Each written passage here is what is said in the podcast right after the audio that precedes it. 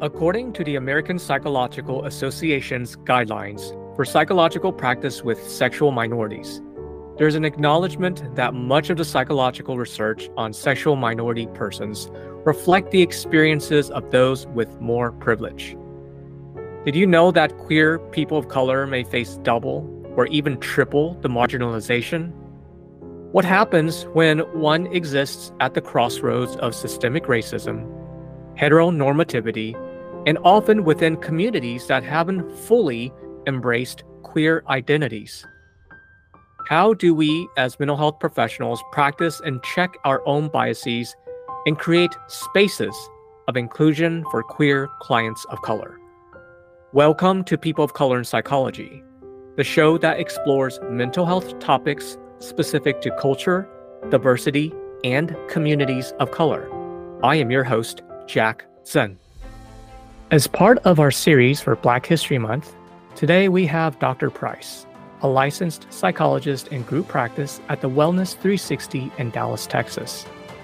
Dr. Price specializes in working with LGBTQ plus individuals and same sex couples to explore emotional, relational, psychological, and sexual well being.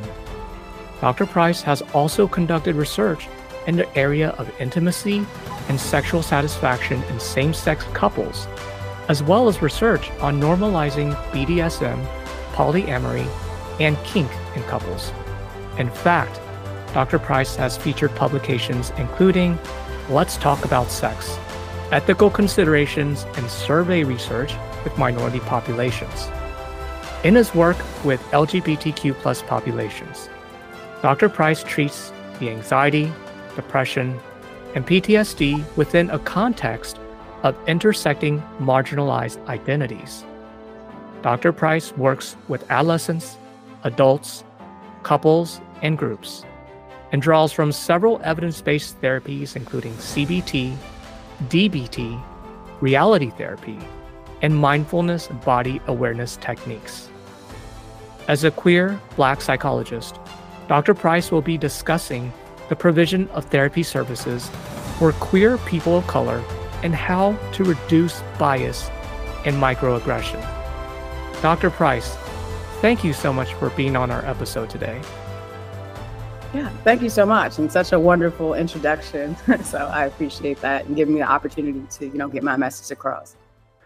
And speaking about your message, it is such an important message because you're talking about the importance not only addressing bias and microaggressions for BIPOC folks, you're also talking about the intersectional identities. Before we get into that, though, can you tell us more about how you got into this work? Share with us any memorable events.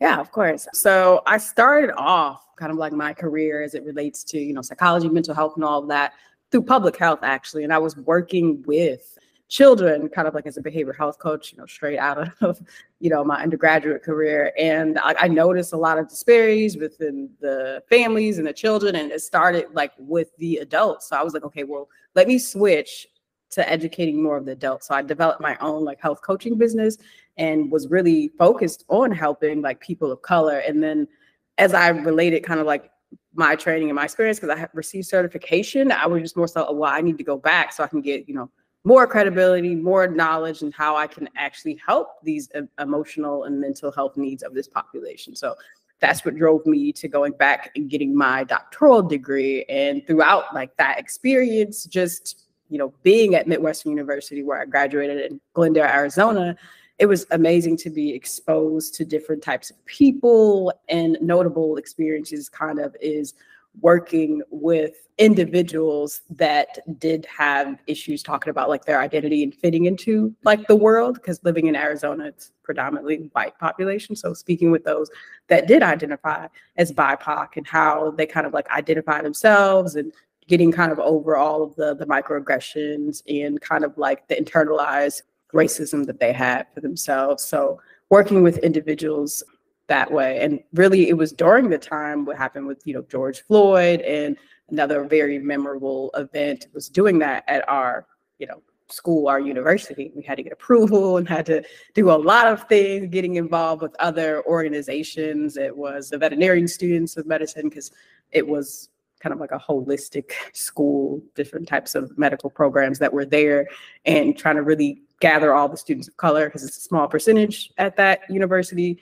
And it was more so like, okay, we're really going to do this. this is during COVID. We're going to have people mask. We're really going to talk. And I shared some of my personal experiences, and it was really great to see all the student body kind of unite together to help the Black community that was really, you know, at a need during that time. not saying that it's not really a need now, it certainly is, but it was publicized like as a need for this population.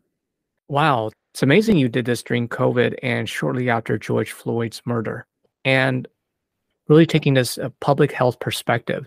You're reaching out to a lot of BIPOC students on campus, and wow, that, that's amazing. I'm I'm also curious about so so it seems like that series of these events have shaped how you got into this work, and you said you went back and got your uh, doctorate. Yes. yeah. Can you just walk me through that process it definitely wasn't the easiest process. There was a lot of people that were against the fact that I was going back to get my doctoral degree. My family was more so like, oh, financially, like it just makes sense to just continue to work. Like you have your own business, just continue to move forward that way. So it definitely was like like an easy conversation to have with my family. But after talking to kind of like you know other health professionals like in the field, they was like, this is something that you really want. Like it'll give you the credibility to do more. So if you're able to, you know, go back to school and do that, why not? Because you know, think about the cost, especially a private institution like Midwestern University. That's kind of like a quarter of a billion dollars that you're throwing into your education. But like looking at the statistics, where it's like, you know, four percent of like actually psychologists of color, and even smaller number when you go up to the psychiatrists and all of that, and especially when you're looking at black psychologists specifically and black psychologists in Arizona. Um, even smaller numbers. So I was just looking at like, okay, what is it going to mean for the community? What is it going to mean for you know like people in the population to be there and to sit there? So I was like, okay, I'm not just doing this for myself. I'm doing this for you know the community and kind of like the greater purpose that I feel like my life has, which is to help people that look like me um, just improve their health. So that's kind of what drove me back to, to go to school and that kept me in the program because there was only, I think it was only three black students, counting me, in my cohort. And we all like got together and like really built a community within like our own cohort to help us get through the program because there were rough moments. I'm not going to say that it was all ease, um, but yeah. Wow. Mm-hmm. And it's like the drive you're you're doing this for the community. And really speaking of community you you also talk about the intersecting work uh bipoc plus lgbtq or queer populations. How did you lean into that direction? Yeah well i mean as personal experience i do identify as queer you know and i'm black so it's just like oh well i'm a queer person of color myself. And it's just when i started to kind of see clients who did identify both at those ends. It was more so they felt that they were judged. So I know self disclosure is not something that's always like looked the greatest upon, like in sessions, but it really helped them relate to me as a therapist where otherwise they're being you know like shut down they felt so more so like okay from personal experience and then seeing it kind of in my clinical practice where they're not feeling like they could really like relate or talk about because they were afraid that they were going to be judged. And like as it relates to kind of like the research a recent study that was just published last year researchers conducted like a systematic review looking at how you know queer people color the treatment outcomes like in mental health and substance abuse programs and 22 to 29 percent felt that they were judged and felt that they were microaggressions given felt that they weren't given the same amount of care kind of as their cisgender heterosexual white counterparts and they terminated treatment prematurely. So it's just looking at the statistics, my personal experience and my clinical experience is like this population is really in need. Let me help this population because like I can relate to some of those experiences, you know, just within my clinical work as well as just you know moving around in the world as a queer black person. So it's just like I can understand and then I can also get to that point where I'm welcoming and I'm validating them in a space where they might not necessarily feel, you know, great. Because if we look at the history, just mental health and like clinical history, like people of color have not been treated well, especially, you know, Black, Indigenous, if we're talking about those specific populations. And then also, if we look at the LGBT population, have not been treated that fairly. We look at the history of what has been done in mental health. So when you think about both of those intersectional identities together, of course, they're going to feel a little like, oh, you know, a little wary about disclosing any of that information. So I think bringing it down to a level like, okay, like I see you, I'm not just seeing you for these identities, I'm seeing you as an individual, but I'm also welcoming you into talking about those identities. It's like really seeing them and appreciating their identity. It's also very disheartening hearing about the numbers there. You said uh, about 25, 29% uh, of folks that aren't that are terminating treatment prematurely and really not getting the care that they need. So tell us more about your work and I think for a lot of our listeners, you know, myself included, which is this ongoing journey towards growth and development as a clinician, share with us some of the strategies or tips that you have in terms of how to reduce bias and microaggression as clinicians. Yeah, exactly. I think it it all starts even like with before like the initial call. Like, what does your your website look like? Is it you using like inclusive language? If you do like the intake paperwork, is it listing like okay your sex, gender identity, sexual orientations, listing all of that? Like keeping it open and inclusive. I think is one of the the the pieces to the end. Like when you're actually talking and meeting to the person, like saying, "Oh, I noticed like you you mark bisexual, asexual, or whatever that is, like how has that been, you know, in the world for you? So opening up is saying like, hey, I'm welcoming you to talk about this. Please feel free to do so. And then like, you know, as clients are, sometimes some are slow to warm up. They won't necessarily answer it then, but if you, you know, keep it open, they'll just be like, okay, well, when you ask me this, like I've had several clients that, like, well, I, this is how like it shows up in the world for me. And, you know, not saying any judgment. I'm not saying that most clinicians are. I mean, like my background, I did do an internship in Utah, which is a very heavily Latter day Saints, LDS community. And sometimes that identity is met with judgment, like as LGBT and already being a person of color in a predominantly white um, environment, sometimes bring on racial stress as well. So sometimes when they identify, like, oh, well, you know, I'm bisexual, is met with that judgment. Oh, well, you you have issues with your sexual identity. So not making any assumptions when they're saying this is my identity as well. Yeah. Oh, that's such an important delineation. It's like this is my identity. Doesn't mean I have conflict with my identity. Mm-hmm. This is just my identity. Yes. Oh, huh. Yeah. Well, can you share with us other tips or ideas that you've seen from your work? Yeah, and then like I, I mentioned, like the self-disclosure piece, once they feel like oh somebody like I can relate to, that helps a bit too as well. And I'll definitely note, I won't, you know, go into detail about it. Was like, oh well, oh well, you know, I understand like as a queer person, it could be difficult to create a sense of community. And like just noting that, oh, there are communities, you know, out there, like who are you kind of like in touch with the creative community with? Because especially individuals kind of like in the 18 to 25 population as it's really a transitional period for them when they're trying to find a community. I like to talk about community things. So who do you talk about? Like who can you like relate to like that are in your community? And specifically pointing out specific communities for them. I know the resource center in Dallas is a great the community thing that they can go look at to connect with people their age too as well. And then meetups is a great thing if you're looking for lgbt plus community groups too as well. So highlighting you know being welcoming being validating using inclusive language speaking about community. I think that those are kind of like the paramount things to work in. And of course each individual client is going to bring in like their own issues and their own questions that they have.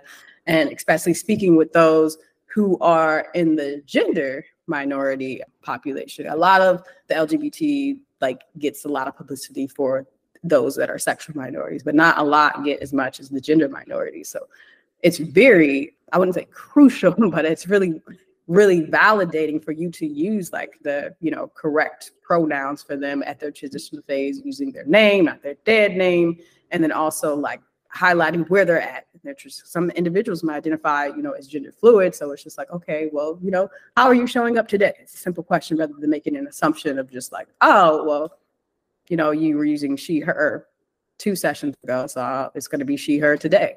Not necessarily. Okay. So even just asking, you know, how would you like to show up today? Mm-hmm. Wow. It, it didn't really, con- you know, as you're mentioning that, it didn't strike me to even consider when people identify as being gender fluid that, you know, they may present differently in terms of their identity session by session and the importance of just acknowledging that and being aware. Yeah, yeah, exactly. Especially when you think about gender identity, like it's internal. Gender presentation, you know, what you see outwardly uh, is different as well. And, you know, I do identify as queer, gender fluid. So for myself, when people see me, they were like, oh, that's a Black woman. Well, no, I actually identify as gender fluid and I use he, him pronouns. So it's more so like, where are you at, you know, in life? How are you feeling about yourself? So opening that up and not making these assumptions based on what you see outwardly. Because I've had several clients that were in the transition process and that were, you know, gender presentation did not match how they felt gender identity wise. Can you walk us through what we really should know about this unique intersectional experience of being BIPOC plus? And, and please correct me, what's the term? Do I use BIPOC plus um, queer or BIPOC plus gender fluid? What's the accurate term that I, I should be using? Well, I don't think that there's like one specific term because I know, but I do use the umbrella term queer people of color, and I know that denotes like that leaves the BIPOC, the Black Indigenous side of it. But you know, within the queer community, queer people of color is something that you know is accepted. I know there's some like individuals who identify as a sexual minority and kind of like as an individual of color or BIPOC. So you can use either or interchangeably. Um, I haven't heard a lot of pushback from that, but just as everything is always ever evolving, it's just more so like, well, today, as of today, I have not heard anything against using just the umbrella term queer people of color. Okay. Okay. Yeah, so, but, yeah. Mm-hmm. Yeah. So, what would be some nuances that we really should be paying attention to that's going to be unique for queer people of color?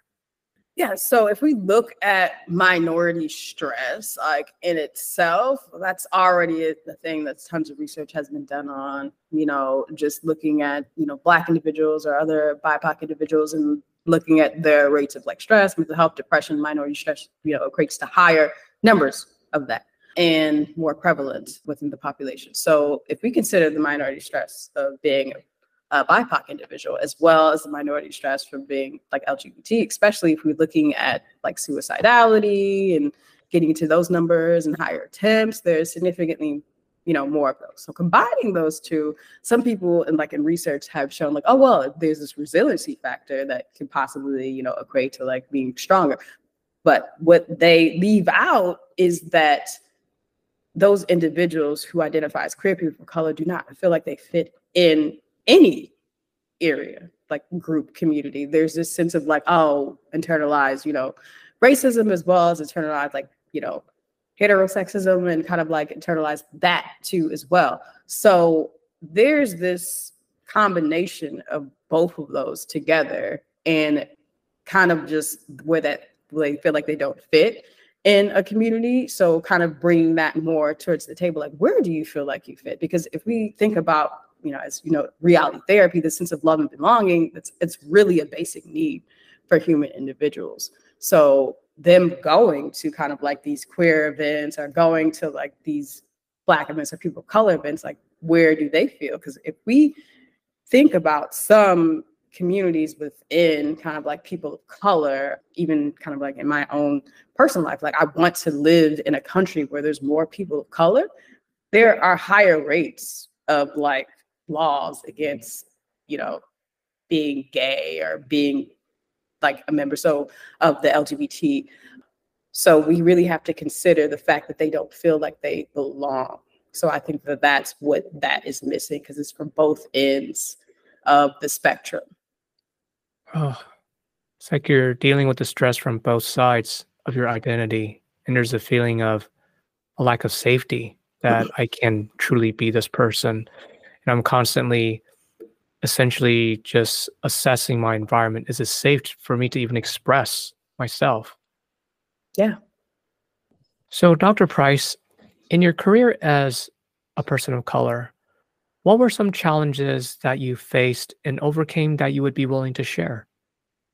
Yeah. And again, related back to being in Arizona, especially starting off as an early professional, there was like a look for some of the, you know, older white population that I had at clients. They would just look like, what do you have to offer? You know, kind of like sizing me up. And then when they heard me speak, we actually had a session together. They're like, okay, all right, you know what you're talking about. So it's kind of like that sense of like authority that you have kind of like as a clinician and not saying you're trying to use your power over, but that that that is something that we do hold as kind of clinicians, especially in the room with a client. It wasn't there for me at first. It's kind of like the sense that I had to prove that, you know, I hold this space as a clinician to help you. And I definitely use kind of like a lot of client centered approaches. So it's not saying like I'm trying to hold myself over them, but it was definitely more so like, oh, I'm looking at you. I don't think you have anything to offer. So there's a sense of like, kind of like, oh, I had to prove myself to the client. It's privilege. Yeah. People going into sessions where there's this assumed authority or knowledge. Mm-hmm. Whereas in your case, you went in and it wasn't seen. And so you had to prove yourself.